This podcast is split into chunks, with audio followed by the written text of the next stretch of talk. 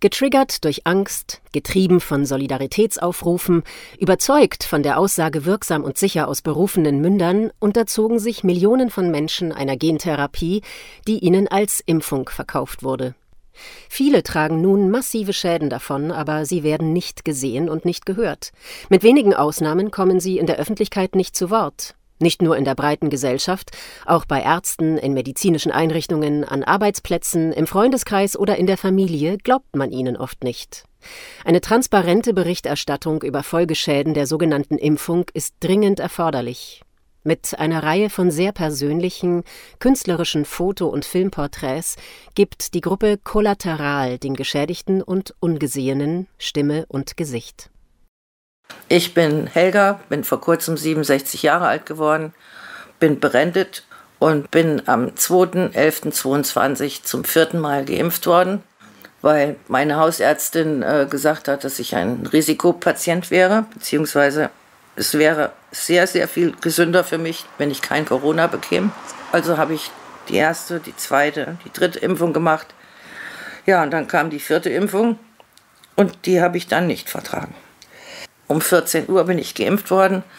Am gleichen Abend merkte ich, dass mit mir irgendwas nicht stimmt. Am nächsten Morgen war es mir noch komischer und ich merkte, dass meine Knie, meine Gelenke, mir tat alles weh und mir war irgendwie schlecht. Ich hatte Kopfschmerzen und ich habe dann einen Tag später bei der Hausärztin angerufen und habe gefragt, ob das normal ist, dass es einem da so schlecht geht nach der Impfung. Und da kriegte ich gesagt, ja, das ist ja erst ein Tag her. Das dauert ein bisschen. Bei manchen dauert es ein bisschen länger. Ja, und so ging weiter die Tage, der dritte Tag, der vierte Tag und es wurde immer schlimmer. Nach einer Woche konnte ich kaum noch meine Hände bewegen. Die Treppe hoch kam ich überhaupt nicht mehr, weil die Knie so wehgetan haben. Und ich wusste einfach nicht, was mit mir passiert. Ich habe nur gedacht, das ist irgendwie das war wie, wie ein Film, äh, ein utopischer Film, Science Fiction, wo ich gedacht habe, es hat irgendwas von mir Begriff genommen und hat sich meiner bemächtigt. Ich hatte überhaupt keine richtige Kontrolle mehr, ich konnte auch nicht mehr richtig denken. Und ich dachte nur, wie lange soll das gehen? Aber der nächste Anruf bei der Hausärztin brachte wieder das Gleiche. Ja, das dauert noch und manche brauchen länger und das war ja auch Booster und BA4, BA5. Ist ja wieder was ganz anderes gewesen wie die anderen drei Impfungen. Naja, gut, aber nach zwei Wochen habe ich es nicht mehr ausgehalten und habe mich dann tatsächlich von meiner Freundin in die Praxis fahren lassen. Und dort bekam ich ähm, nur Cortison und Schmerztabletten. Und von den Schmerztabletten habe ich dann die nächsten zwei Monate gelebt, sozusagen. Der Tag war voll mit sechs, acht Stück und trotzdem gingen die Schmerzen nicht weg. Der Zustand wurde immer schlimmer. Ich war nur noch müde. Ich hatte Kopfschmerzen. Die Augen haben getränt und äh, ich kam mit meinem Leben überhaupt gar nicht mehr klar. Dann kam Weihnachten. Weihnachten war natürlich auch kein Weihnachten und Neujahr war kein Neujahr.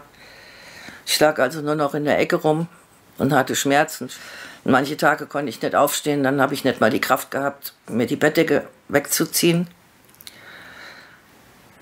Dann bin ich wieder zum Arzt und äh, bei anderen Ärzten, ich war bei Vertretungsärzten, als die Hausärztin in Urlaub war, dort kriegte ich gesagt, ja, das ist, äh, ja, das kann schon sein, dass das mal länger dauert und nehmen Sie Ihre Schmerztabletten, dann sehen wir weiter. Ja, so nach dem Motto.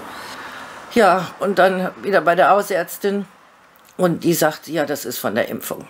Das kommt von der Impfung. Sie hat dann auch eine Meldung gemacht, dass es ein, ein Impfverdacht ist, ein Impfschadenverdacht. Und ähm, dabei ist es auch geblieben. Also, dass es von der Impfung kommt, davon redet heute keiner mehr. Nach neun Monaten überhaupt niemand mehr. Das will man einfach auch nicht hören. Also, das kann nicht sein. Das hätte ich schon vorher gehabt. Ich war in der Klinik, vier Tage in der Rheumaklinik, weil die Entzündungswerte und die Blutwerte alle völlig ausgeflippt sind. Und so nach dem Motto, ja, jetzt haben wir es gefunden, Sie haben Rheuma. Und da sind die dran festgehalten bis zum Oberarzt. Ich habe gesagt, es kann doch nicht sein. Ja, Sie haben Rheuma, das sieht man ja an dem CRP-Wert. Und dann musste ich äh, dort vier Tage ausharren, wurde behandelt wie das letzte.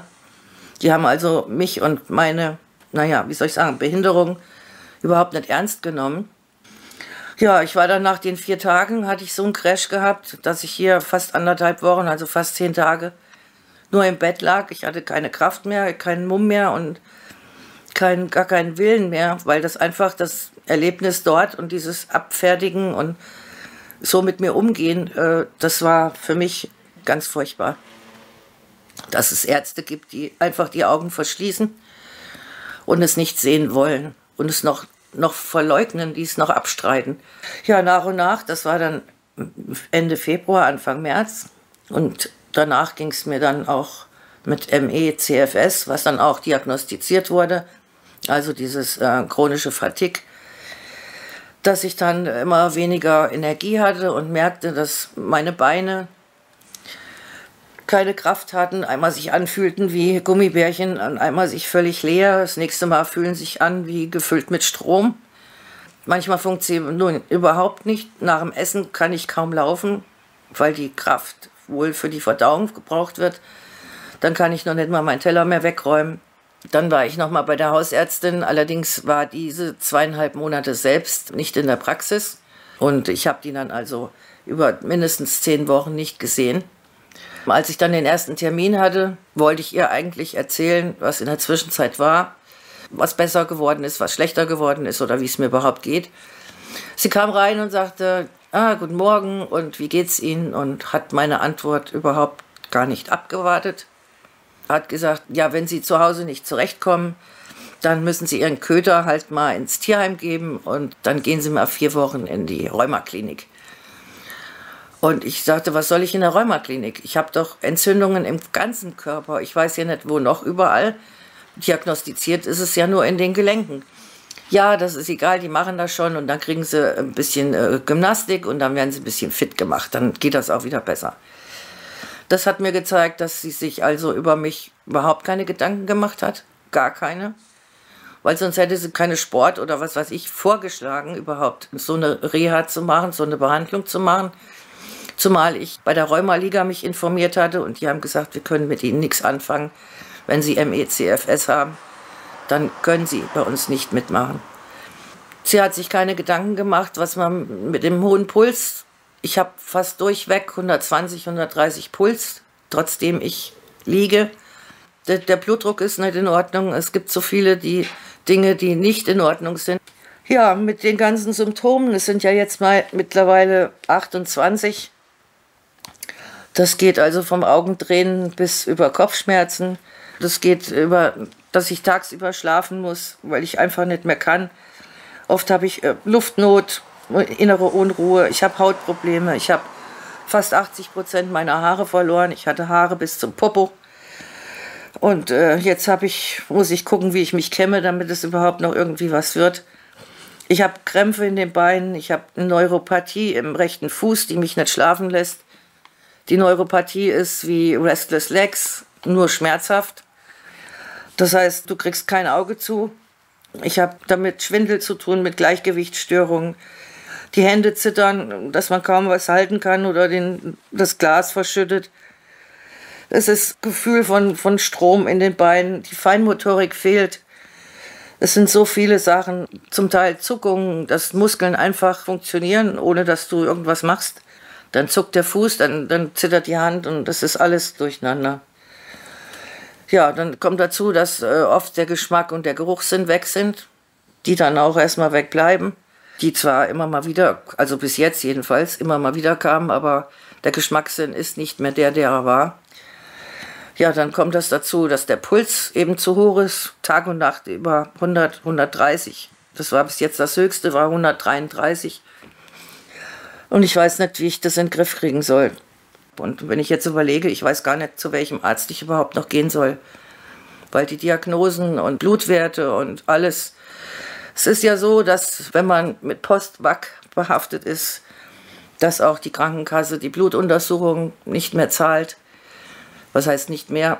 Das große und das kleine Blutbild und alles, was weiterführend oder tiefgreifender wäre, was vielleicht rausfinden könnte, welche spezifischen Werte durcheinander sind, dass man da eingreifen kann vom Immunsystem oder wie auch immer oder von den Mitochondrien oder es gibt so viele Blutuntersuchungen, aber die müssen wir leider alle selber bezahlen. Und ich habe allein im letzten Monat fast 1000 Euro dafür ausgegeben. Ja, jetzt sitze ich da mit den Blutwerten, aber kein Arzt kann sie eigentlich richtig lesen. Das ist jetzt das nächste Problem, dass mir gesagt wurde, ja, was soll ich mit den Werten anfangen? Ich kenne mich damit nicht aus. Ja, es gibt aber Immunologen, gibt es in dem Sinne, die Patienten empfangen, gibt es nicht, die gibt es in der Wissenschaft, aber ich musste auch in der Uni das leider feststellen, dass man mich an drei Stellen abgewiesen hat und sich einfach äh, ja nicht um mich kümmern wollte und gesagt hat, sowas behandeln wir nicht. Ja, dann habe ich eine Heilpraktikerin konsultiert, die mir jetzt versucht, das Immunsystem, das ja betroffen ist, zu unterstützen. Habe Nahrungsergänzungsmittel, Vitamine und äh, was man so Omega-3 und alles, was Vitamin D überdosiert, um dem Körper irgendwas zu geben, womit er vielleicht arbeiten kann. Ja, ich habe bis heute Pflegegrad 1. Der medizinische Dienst war bei mir nach drei Monaten nach der Impfung. Und es wurde festgestellt, dass ich keine Hilfe brauche, obwohl ich völlig malat in der Ecke lag. Und die junge Kollegin, die mich da beurteilt hat, beziehungsweise den Bogen ausgefüllt hat, die das gesehen hat, dass ich beide Arme in Orthesen hatte und die fragt mich tatsächlich, was ich im Haushalt damit nicht machen kann. Ich habe sie dann darum gebeten, die Frage andersrum zu stellen, was man damit noch machen kann ja, sie hat gesagt, naja, sie brauchen ja, müssen ja nichts kochen, sie können sich Essen auf Rädern bestellen. Und sie haben da bestimmt mal eine Freundin, die ihnen die Tabletten äh, entblistert oder die ihnen mal Wäsche aufhängt. Ja, also ist festgestellt worden, dass ich keine Hilfe brauche, obwohl ich an die 20 Stunden mindestens, wenn nicht sogar länger, auf dem Sofa liege oder im Bett liege. Der Haushalt liegt brach.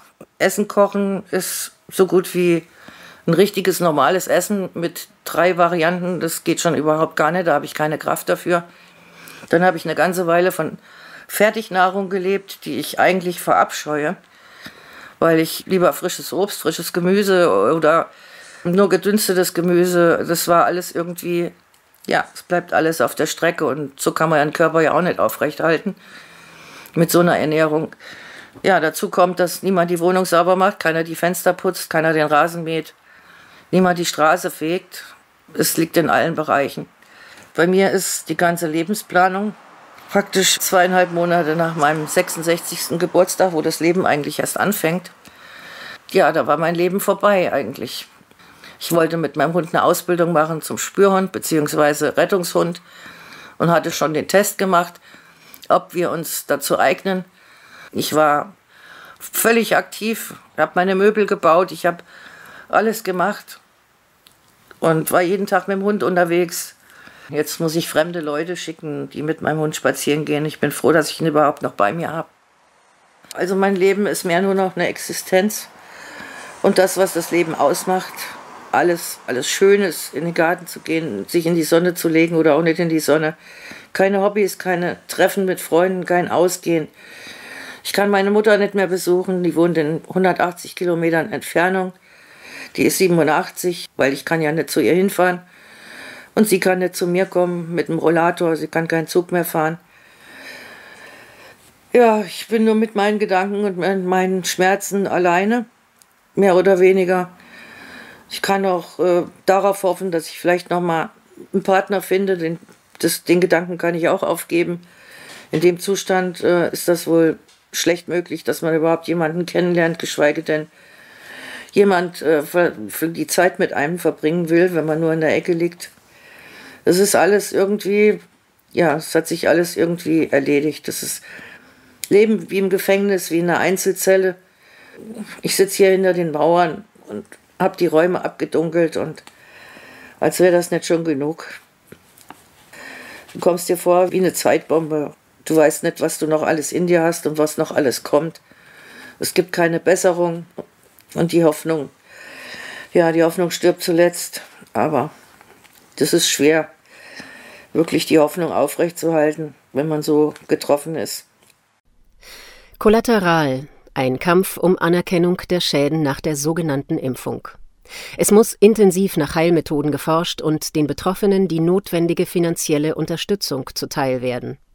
Wenn Sie unter Nebenwirkungen leiden und ebenfalls erzählen möchten, wie es Ihnen geht, melden Sie sich bitte unter collaterales.posteo.de.